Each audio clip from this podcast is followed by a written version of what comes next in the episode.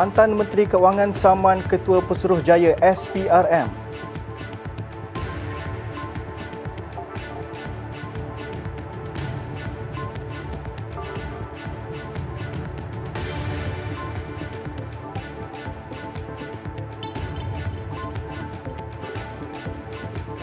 Akibat perniagaan berkaitan dadah, seorang wanita menjadi tahanan.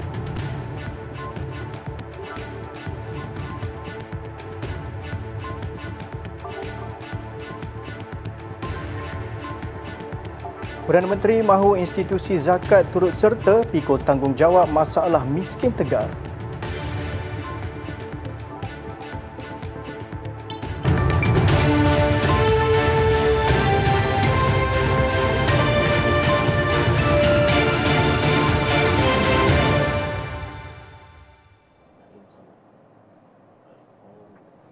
Assalamualaikum dan salam sejahtera. Ketua Pesuruhjaya Suruhanjaya Pencegahan Rasuah Malaysia SPRM Tan Sri Azam Baki mengesahkan beliau menerima saman difailkan mantan Menteri Keuangan Tun Daim Zainuddin. Menurutnya lagi, surat tuntutan saman oleh Tun Daim itu antara lain menyatakan mengenai tindakan SPRM yang didakwa tidak berlandaskan prosedur. Menurut Tan Sri Azam, beliau tidak boleh mendedahkan maklumat mengenai tindakan saman itu kerana kes itu sudah masuk mahkamah. Sebelum ini, pasukan undang-undang mewakili Tun Daim mendakwa Tan Sri Azam tidak mengendahkan arahan kehakiman dengan mengeluarkan kenyataan secara berterusan membabitkan kes dihadapi mantan Menteri Keuangan itu dan isu perundangan yang sedang dihadapi.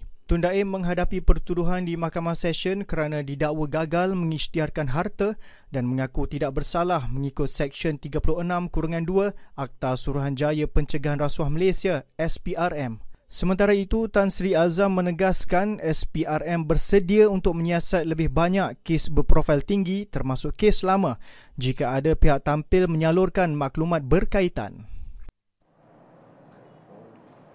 Dalam perkembangan lain, aktivis politik Perikatan Nasional Syarul Emarena Abu Samah atau lebih dikenali sebagai Ratu Naga dilaporkan ditahan SPRM siang tadi. Penahanan Syarul Emarena disahkan peguamnya Nabila Khairuddin yang memaklumkan sepasukan lima pegawai SPRM menyerbu kediaman anak guamnya di Jalan Kelang Lama jam 9 pagi tadi sebelum Syarul Emarena ditahan dan dibawa ke Putrajaya. Menurut Nabila, anak guamnya ditahan namun alasan penangkapannya belum dimaklumkan oleh pegawai SPRM. Justru itu kenyataan Ketua Pesuruhjaya SPRM yang mengatakan anak guamnya tidak ditahan dan hanya dipanggil untuk rakam percakapan tidak benar sama sekali. Ujarnya sehingga kini dia tidak dibenarkan berjumpa dengan anak guamnya dan masih menunggu maklumat lanjut daripada pegawai penyiasat. Terdahulu, Ketua Pesuruhjaya SPRM dilaporkan berkata Wanita terbabit hanya diambil keterangan bagi membantu siasatan satu kes mengikut Seksyen 16 Akta SPRM. Urusan perniagaan berkaitan dadah dipercayai menjadi motif seorang wanita yang menjadi tahanan selama 10 jam selepas diculik di hadapan sebuah kedai serbaneka di Jalan Sentul Isnin lalu. Ketua Polis Daerah Sentul, Asisten Komisioner Ahmad Soekarno Muhammad Zahari berkata, Pihaknya menerima laporan berhubung kejadian itu daripada suami mangsa berusia 30 tahun pada hari kejadian. Ahmad Soekarno berkata pengadu yang bekerja sebagai mekanik memaklumkan suspek memintanya membayar hutang rakannya dipercayai membabitkan urusan jual beli dadah sebanyak RM100,000. Sepanjang tempoh isterinya dilarikan, pengadu menyerahkan RM45,000 kepada suspek sebelum mereka ditahan pihak polis. Berdasarkan maklumat, polis telah melakukan serbuan kira-kira jam 3 pagi selasa lalu di dua lokasi di Bukit Damansara dan Sentul yang membawa kepada penahanan empat lelaki serta seorang wanita berusia 25 hingga 31 tahun manakala seorang lagi suspek masih bebas iaitu Muhammad Daniel Haris Azmi berusia 26 tahun. Semakan dilakukan mendapati semua suspek ditahan termasuk seorang lelaki yang masih bebas itu mempunyai rekod berkaitan jenayah dan dadah. Kes disiasat mengikut Seksyen 363 Kanun Keseksaan kerana menculik. Tindakan seorang pekerja P-Hailing membakar sebuah kereta polis bantuan dan memuat naik video kejadian tersebut bagi mendapatkan perhatian di aplikasi TikTok membawa padah apabila ditahan polis semalam. Suspek lelaki berusia 25 tahun itu ditahan di Flora Damansara pagi semalam dan polis turut merampas tukul besi serta botol air berisi petrol disyaki digunakan dalam kejadian tersebut. Ketua Polis Daerah Petaling Jaya, Asisten Komisioner Muhammad Fakhruddin Abdul Hamid berkata, Siasatan awal mendapati suspek melakukan perbuatan itu kerana mahu mendapatkan rating tinggi di aplikasi TikTok dengan cara memuat naik video kejadian melalui telefon bimbitnya selain mahukan perhatian. Dalam kejadian 1.42 pagi semalam, sebuah kereta milik Polis Bantuan Prasarana Malaysia Berhad terbakar dipercayai akibat dibalik molotov koktail berhampiran stesen transit aliran masa MRT Mutiara Damansara. Video suspek berlatar belakangkan kereta berkenaan yang sedang terbakar turut tular di laman sosial dengan captionnya yang mendakwa berpuas hati kerana telah membakar kereta tersebut. Semakan mendapati lelaki itu yang bekerja sebagai penghantar makanan positif dadah jenis morfin hasil ujian saringan air kencing namun tiada rekod jenayah lampau. Suspek direman mulai hari ini dan kes disiasat mengikut Seksyen 435 dan 427 Kanun Keseksaan kerana melakukan perbuatan hianat dengan api. Seorang pengarah syarikat tanaman dan sewa ladang kelapa sawit yang beroperasi di Paya Mengkuang Melaka rugi 1.03 juta ringgit selepas terpedaya dengan tawaran tender pajak ladang kelapa sawit tidak wujud. Ketua Polis Melaka Datuk Zainul Samah berkata mangsa berusia 69 tahun itu ditawarkan tender pajak ladang kelapa sawit berkeluasan 607.04 hektar di Ipoh Perak dan 485.63 hektar di Melaka oleh seorang lelaki yang hanya dikenali sebagai Nelia menerusi panggilan telefon Jun lalu.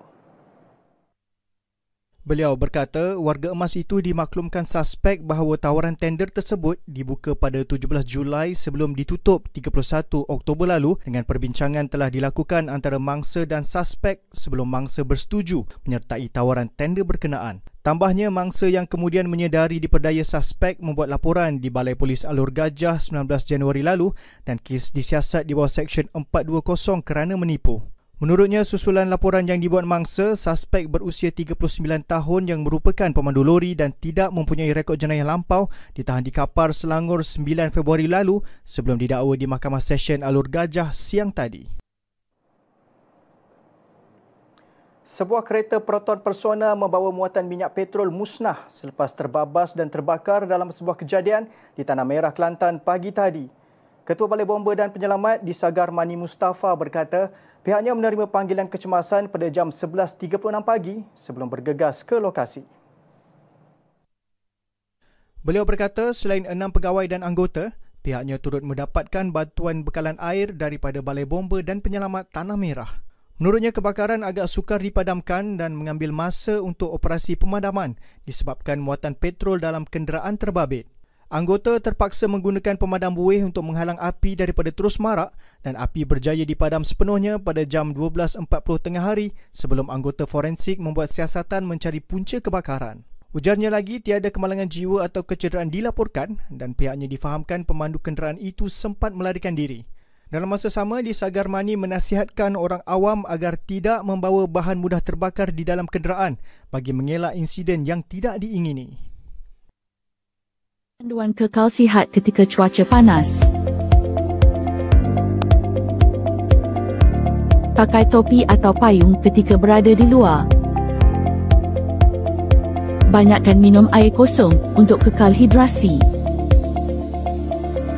Pakai pakaian yang ringan, longgar dan yang berwarna terang. Guna kipas dan penghawa dingin untuk menyejukkan badan lebihkan masa berada di dalam rumah dan hadkan aktiviti di luar rumah. Kurangkan minuman alkohol, kafein dan bergula. Tidak duduk di dalam kereta yang bertutup tanpa penghawa dingin.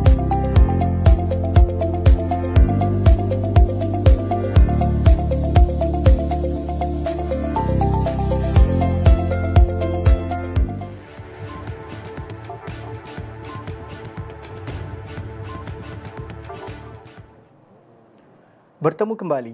Perdana Menteri Datuk Seri Anwar Ibrahim menegaskan institusi zakat mesti memikul tanggungjawab menyelesaikan masalah asas berkaitan kemiskinan tegar di negara ini. zakat tidak seharusnya dilihat sebagai institusi biasa atau bagi menjana pendapatan negara sahaja. Sebaliknya, ia adalah institusi penting yang dikaitkan dengan usaha membanteras kemiskinan.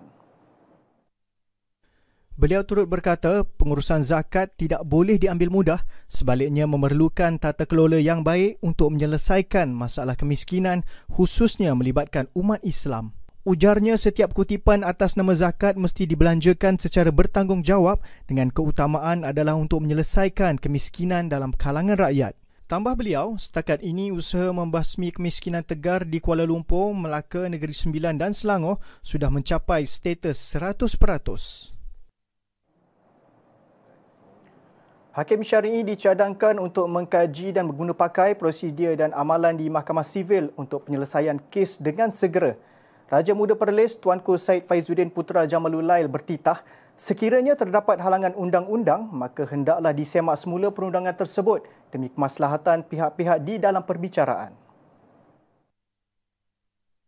Titah baginda lagi pada masa yang sama prosedur mahkamah syariah yang terdapat di dalam enakmen tata cara mal mahkamah syariah hendaklah disemak dari semasa ke semasa supaya seiring dengan peredaran zaman dan keperluan semasa. Baginda bertitah demikian ketika menyempurnakan Majlis Sumbangan Agihan Zakat Majlis Agama Islam dan Adat Istiadat Melayu Perlis MAIPS yang berlangsung di Masjid Al-Muqarrabin Behur Empiang.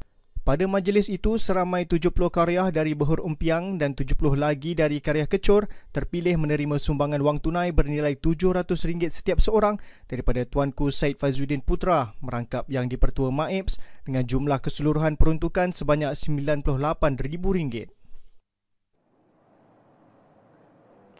Graduan Pendidikan dan Latihan Teknikal dan Vocational Negara TVET yang telah menamatkan latihan di mana-mana institusi diminta berdaftar dengan Lembaga Teknologi Malaysia MBOT. Keputusan itu dipersetujui dalam mesyuarat Majlis TVET yang dipengerusikan Timbalan Perdana Menteri Datuk Seri Dr. Ahmad Zahid Hamidi yang juga pengerusi MTVET pada 23 Januari lalu. Dalam mesyuarat itu, MBOT telah membentangkan kertas berkaitan peranannya dalam memperkasa graduan TVET dan bersetuju membuka peluang kepada graduan TVET yang telah menamatkan latihan untuk berdaftar dengan MBOT. Pendaftaran berkenaan dapat meningkatkan profesionalisme sekaligus meningkatkan produktiviti industri melalui pembangunan kapasiti dan bakat.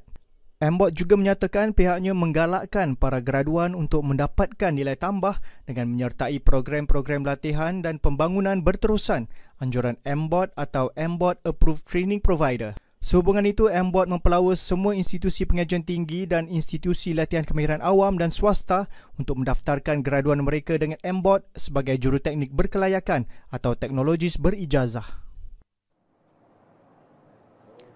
Tengku Ampuan Pahang Tunku Aziza Aminah Maimunah Iskandariah menitahkan rakyat di negeri itu khususnya golongan wanita untuk mengubah cara pemakanan dan gaya hidup yang sihat. Baginda bertitah tahap kesihatan perlu sentiasa diutamakan memandangkan golongan wanita kini memainkan peranan penting terutama dalam institusi keluarga serta ada dalam kalangan mereka menyandang jawatan besar dalam negara. Tambah baginda, faktor pemakanan perlu diberikan perhatian memandangkan ia merupakan antara punca kepada penyakit-penyakit serius seperti kencing manis dan darah tinggi. Baginda bertitah pada majlis santapan sempena memuliakan keberangkatan balik Tengku Ampuan Pahang ke negeri Pahang selepas menyempurnakan tanggungjawab sebagai Raja Pemaisuri Agung ke-16 di Dewan Jubli Sultan Haji Ahmad Shah Kuantan. Dalam pada itu, baginda yang sememangnya aktif dalam Persatuan Wanita ingin mewujudkan persatuan yang dinamakan Persatuan Tengku Ampuan melibatkan golongan wanita di negeri Pahang berserta anak-anak bagi memperkasa golongan itu. Persatuan Tengku Ampuan itu kini dalam proses untuk direalisasikan selepas mendapat perkenaan Sultan Pahang Al-Sultan Abdullah Riayatuddin Al-Mustafa Billah Shah. Dalam kita membangunkan aplikasi yang memberi kesejahteraan kepada negara, ada yang menyalahgunakannya. Sejak kebelakangan ini, terdapat peningkatan ketara dalam penyebaran maklumat atau berita palsu yang boleh menimbulkan kekeliruan dan kegusaran di kalangan masyarakat. Ancaman berita palsu tanpa verifikasi sumber, fakta dan maklumat memberi impak serta implikasi negatif kepada rakyat dan negara. Sebarang penyebaran berita palsu akan dikenakan tindakan undang-undang serta didakwa mengikut Seksyen 505 Kanun Kesiksaan dan Seksyen 233 Akta Komunikasi dan Multimedia 1998. Denda maksimum RM50,000 atau penjara tidak melebihi satu tahun atau kedua-duanya dan juga denda selanjutnya setiap hari kesalahan berjumlah RM1,000. Bersama, cegah berita palsu. Sebar fakta, bukan dusta. Tidak pasti, jangan kongsi.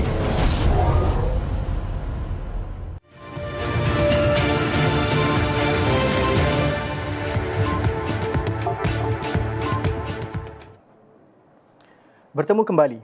Jasa dan pengorbanan anggota Angkatan Pertahanan Awam Malaysia Selangor dalam mendepani, mendepani situasi bencana termasuk banjir besar dan pandemik COVID-19 amat dihargai.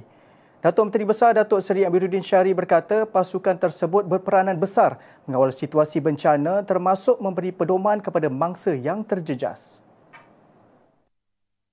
Utamanya pada ketika pandemik mereka banyak bertugas di pusat-pusat kuarantin ataupun menguruskan pusat kuarantin dan uh, kehadiran mereka tu memang memberikan uh, kesan yang sangat uh, baik terutamanya dalam uh, mengawal situasi bencana uh, dan juga memberikan pedoman kepada uh, mangsa-mangsa dalam pelbagai situasi bencana supaya dapat uh, mengawal keadaan sebelum menjadi disaster yang lebih teruk. Uh, itu yang saya tegaskan bahawa kesiapsediaan mereka itu perlu dan kita akan perkukuhkan lagi dengan unit bencana dan sebagainya untuk berdepan dengan sebarang kebarangkalian pada masa-masa hadapan.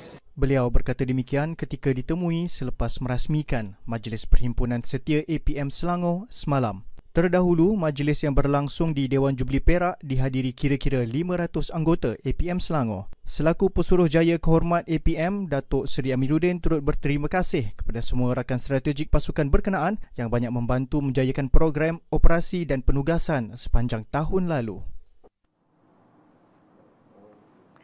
Bagi memastikan umat Islam menjalani ibadat harian dengan selesa, Lembaga Zakat Selangor LZS turut tidak ketinggalan menunaikan peranan dan tanggungjawabnya dengan melaksanakan program turun padang bagi meninjau institusi agama yang memerlukan bantuan.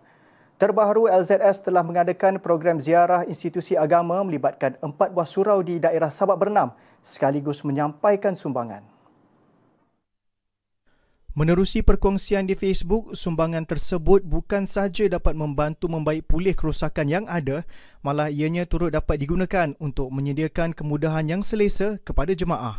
Empat surau tersebut adalah Surau At-Taqwa, Balai Bomba dan Penyelamat Sungai Besar yang menerima sumbangan bantuan baik pulih surau berjumlah RM36,000. Tiga surau lagi, Surau Al-Masyuriah, Ibu Pejabat Polis Daerah Sabak Bernam, Surau Al-Rahman, Institut Pemberdayaan Ummah Selangor dan Surau Al-Khairiyah, Kampung Datuk Hormat masing-masing menerima sumbangan karpet dengan jumlah keseluruhan lebih RM116,000. Simbolik serahan sumbangan bantuan disempurnakan Timbalan Ketua Division Operasi Agihan Asnaf Muhammad Yusmizan Yusof. Turut hadir Ketua Jabatan Pengurusan Operasi Agihan Daerah LZS Zainuddin Johari. Usahawan dan peniaga sekitar Selangor di Pelawa menjadi pengedar produk jenama Ihsan keluaran Perbadanan Kemajuan Pertanian Selangor PKPS. Permohonan dibuka kepada peniaga persendirian dan koperasi berdaftar di Selangor sehingga Mei ini. Menurut pengurus kanan pemasaran PKPS, produk OEM dan ekspor Muhammad Fazir Abdul Latif, barangan yang akan ditawarkan kepada pengedar melibatkan 30 hingga 50 unit penyimpanan stok termasuk barangan asas seperti beras, tepung gandum dan minyak masak. Pengedar akan mendapat tawaran harga istimewa daripada PKPS dan potongan yang akan diberikan kepada pelanggan adalah sebanyak 10 hingga 15%. Mengulas lanjut, Muhammad Fazil berkata objektif PKPS melantik pengedar adalah bagi membuka peluang kepada usahawan daripada pelbagai peringkat untuk menambah produk jualan. PKPS sebelum ini memaklumkan produk jenama Ehsan menjadi pilihan pengguna sepanjang program jualan Ehsan Rahmah JER. Barangan seperti tepung gandum, bihun, sos tomato, sos tiram, kaya pandan, kaya madu, sardin dan cili giling antara barangan yang menjadi pilihan pengguna. Orang ramai dijemput menyertai Selangor Saring atau Saringan Kesihatan Percuma di Dewan Undangan Negeri Dun Si Jangkang esok. Exko Kesihatan Jamaliah Jamaluddin berkata program bermula 8 pagi hingga 1 tengah hari itu dijadualkan berlangsung di The Ark, Rimbayu, Banting. Menurut Jamaliah Jamaluddin, saringan secara percuma esok membabitkan penyakit tidak berjangkit iaitu jantung, darah tinggi, kencing manis, buah pinggang dan kanser. Selain itu, saringan untuk mata rabun, glaukoma, retina serta pemeriksaan tambahan iaitu gigi, telinga dan fisioterapi turut disediakan. Sebelum ini, Jamaliah memaklumkan Selangor Saring pada tahun ini akan menjelajah ke 56 dun secara berperingkat. Program berkenaan diperhebat bagi membantu penduduk mengesan penyakit lebih awal dengan menyasar individu mempunyai sejarah perubatan keluarga, obesiti dan mengamalkan gaya hidup tidak sihat. Pendaftaran boleh dibuat di langkah masuk dengan selamat selangkah dan ujian saringan ditawarkan berdasarkan penilaian faktor risiko individu melalui borang saringan awal di aplikasi terbabit. Hubungi hotline Cellcare di talian tertera jika mengalami sebarang masalah berkaitan pendaftaran. Kita ke satu lagi berita tempatan. Seorang pemilik premis sekitar semula dan barangan lusuh dihadapkan ke Mahkamah Teluk Datuk Kuala Langat atas kesalahan menjalankan perniagaan tanpa lesen.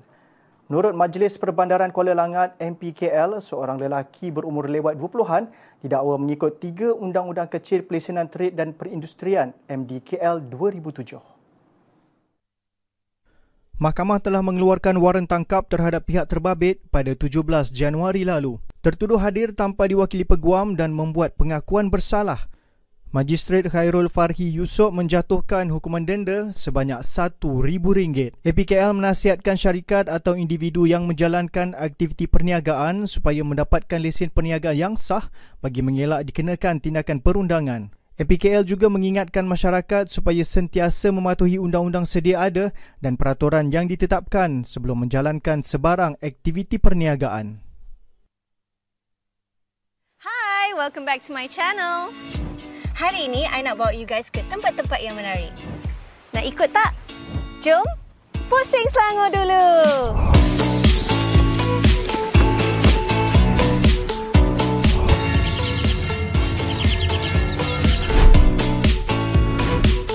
semua alat-alat ini mempunyai ceritanya tersendiri.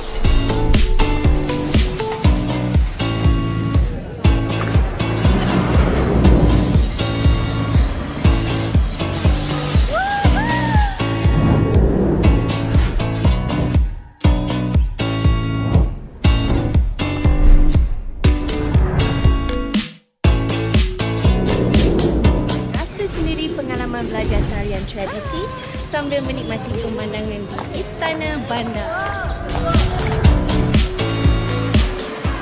Selain daripada bermain golf, dekat sini juga ada banyak tasik yang cantik boleh memancing. Cantik kan?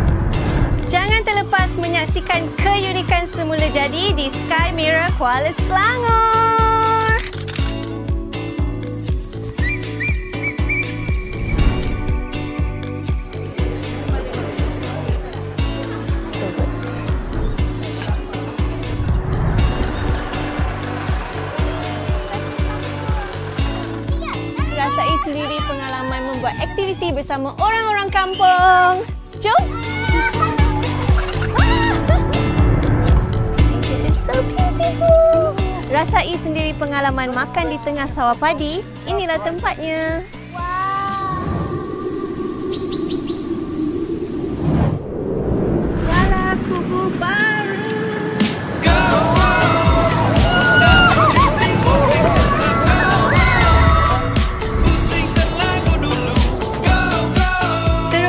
Bandar bersejarah Kuala Kubu Baru yang penuh dengan seribu satu kisah.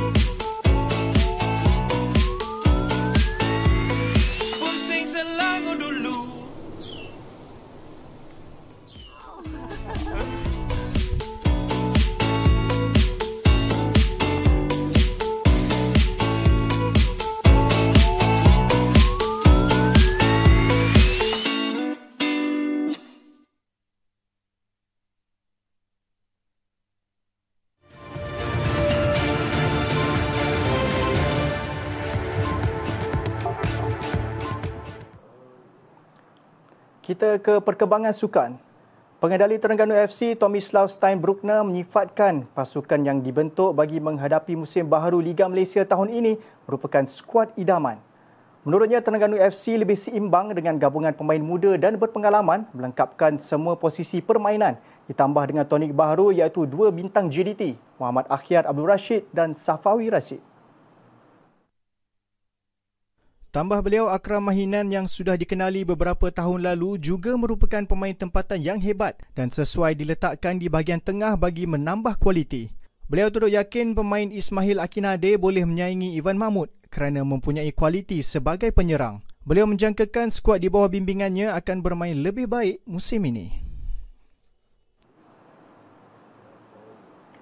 Chelsea dilihat akan menjadi mangsa belasahan menjelang kunjungan ke Manchester City awal pagi Ahad ini ketika juara Liga Inggeris itu berada di puncak prestasi menjelang hujung musim. Cole Palmer memainkan peranan besar buat City musim ini selepas menjaringkan gol dalam aksi Community Shield dan Piala Super UEFA.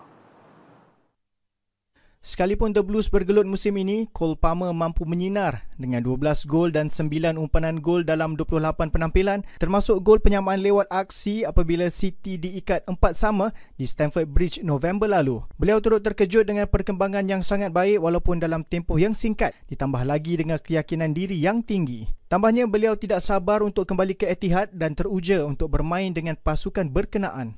Chelsea memerlukan Palmer berada pada puncak prestasi jika mereka mahu menyekat rentetan 11 kemenangan berturut-turut yang meletakkan City kembali berpeluang merebut satu lagi treble.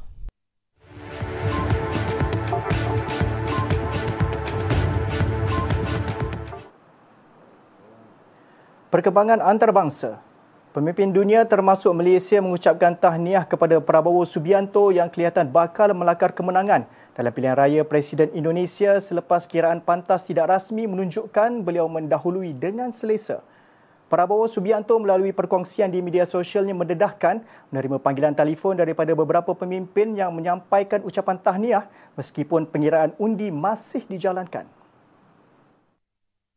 Antara pemimpin yang menghubunginya adalah Perdana Menteri Datuk Seri Anwar Ibrahim, Perdana Menteri Australia Anthony Albanese, Perdana Menteri Singapura Lee Hsien Loong, Presiden Sri Lanka Ranil Wickremesinghe dan Perdana Menteri Republik Czech Petr Fiala. Ketua Komunikasi Kempen Prabowo Gibran Raka Buming Raka Budi Satrio berkata, ucapan tahniah itu menunjukkan pengiktirafan pemimpin dunia terhadap proses demokrasi Indonesia yang lancar. Menurut Litbang Kompas, dengan 95.95% sampel undi yang telah dikira, Prabowo Gibran memperoleh 58.48% undi manakala Anies Baswedan Mohaimin Iskandar dan Ganjar Pranowo Mahfud MD masing-masing mendapat 25.26% dan 16.27%.